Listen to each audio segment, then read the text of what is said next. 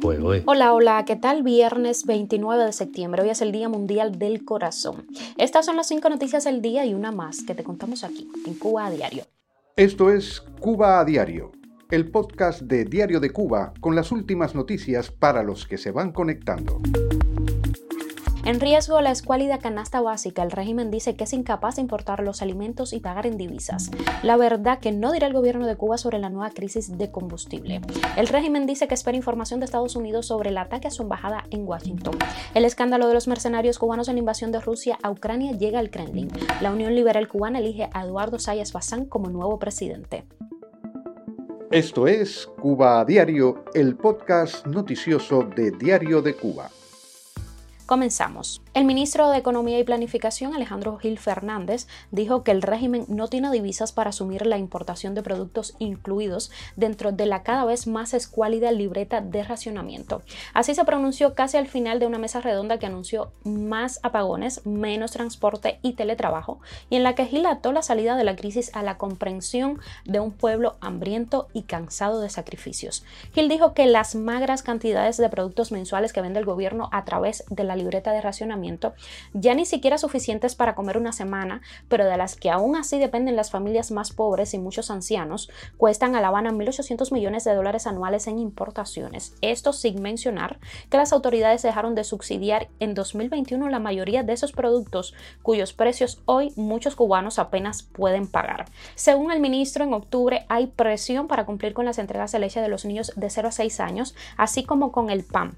Garantizadas están las libras de arroz del décimo mes del año, pero no todas serán entregadas en la primera semana a la espera de barcos que deben llegar. Sobre el café, producto que se está importando en su totalidad y hace meses la mayoría de los cubanos no reciben, anticipó que están pensando en entregar alguno en octubre.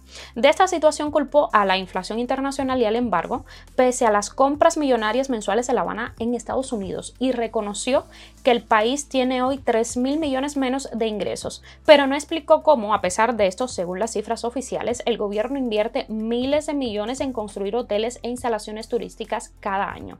Sobre la economía cubana, Gil Fernández dijo que hay una conducción muy colectiva de las principales decisiones en materia económica.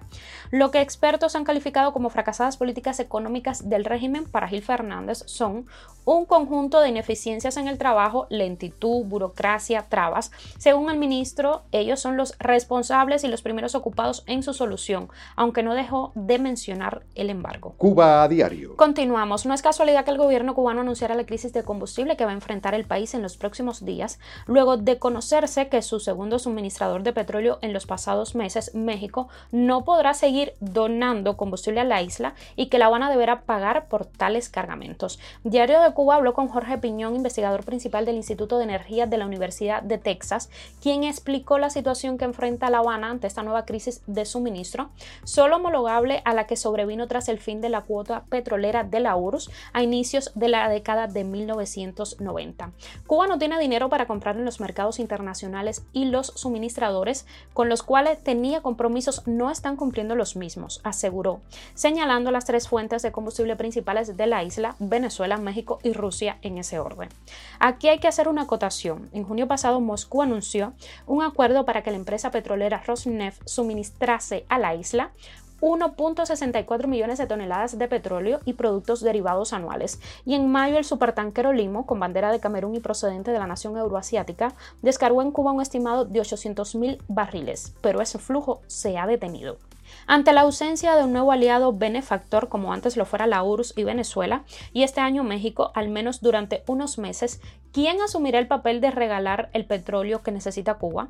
¿Acabarán las autoridades de destinar los millones que invierten hoteles en construir nuevas termoeléctricas?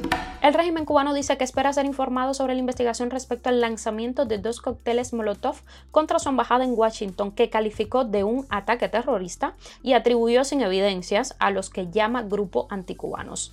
El viceministro de Relaciones Exteriores, Carlos Fernández de Cosío, dijo que hasta el momento no hay ningún dato sobre el individuo que el domingo lanzó los dos artefactos incendiarios contra la sede diplomática en la capital de Estados Unidos. A solicitud de la misión diplomática cubana, oficiales del Servicio Secreto de Estados Unidos entraron a la sede cubana con acceso a las instalaciones para constatar la acción violenta. En medio de una intensa campaña del régimen de La Habana para que Washington lo retire de la lista de estados patrocinadores del terrorismo, se quejó quejó de que Estados Unidos ha rehusado calificar el hecho como un acto terrorista y mencionó la obligación especial de Washington de adoptar las medidas adecuadas para proteger los locales de la representación cubana, como establece la Convención de Viena sobre Relaciones Diplomáticas. Cuba a diario. Dmitry Peskov, secretario de prensa de Vladimir Putin, aseguró que ha requerido respuestas al Ministerio de Defensa de Rusia sobre la presencia de cubanos entre las tropas del Kremlin que participan en la invasión de Ucrania. De acuerdo con el funcionario, las preguntas sobre la posible participación de ciudadanos extranjeros en la operación especial son competencia del Ministerio de Defensa, por lo que deben hacerse a los militares.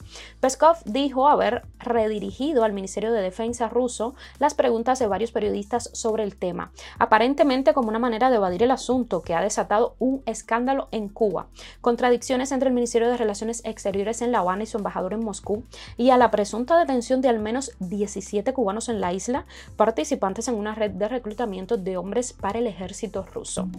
El Comité Ejecutivo de la Unión Liberal Cubana ULC, miembro de la Internacional Liberal, eligió a Eduardo Sayas Bazán como su nuevo presidente, informó la propia organización en un comunicado que hizo llegar a esta redacción. Sobre el papel que jugará el elegido para liderar la ULC, la nota señaló, estamos seguros de que su labor como presidente de la ULC será muy provechosa para los cubanos de dentro y fuera de Cuba. En julio de 2020, la junta directiva de la ULC eligió al economista Elías Amor Bravo para presidir esa organización en el periodo 2020 2024 en sustitución del escritor Miguel Sales Figueroa, quien la presidió desde 2015. Noticia extra, la desigualdad de género aumenta las muertes por cáncer de las mujeres en el mundo. Según publica The Lancet, de los 2,3 millones de mujeres que mueren prematuramente por enfermedades oncológicas cada año, 1,5 millones se salvarían con la eliminación de factores de riesgo y la incorporación de diagnósticos precoces. Las desigualdades de género han dado lugar a una mano de obra de cuidadores no remunerada, predominantemente femenina, y obstaculizan el avance profesional de las mujeres como líderes en la investigación, la práctica y la formulación de políticas sobre el cáncer, lo que a su vez perpetúa la falta de prevención y atención del cáncer centradas en la mujer. Un estudio publicado en paralelo en The Lancet Global Health utilizó la base de datos GlobaCan 2020 sobre mortalidad por cáncer del Centro Internacional de Investigaciones sobre el Cáncer para estimar que 5,3 millones de adultos menores de 70 años murieron por cáncer en 2020. De ellos, 2,3 millones fueron mujeres. Esto es Cuba a Diario, el podcast noticioso de Diario de Cuba. Por hoy es todo. Gracias por informarte con nosotros. Nos puedes encontrar de lunes a viernes en Spotify, Apple Podcast y Google Podcast. Son Clown, Y síguenos en nuestras redes sociales. Yo soy Nayar Menoyo y te mando un beso enorme. Buen fin de semana.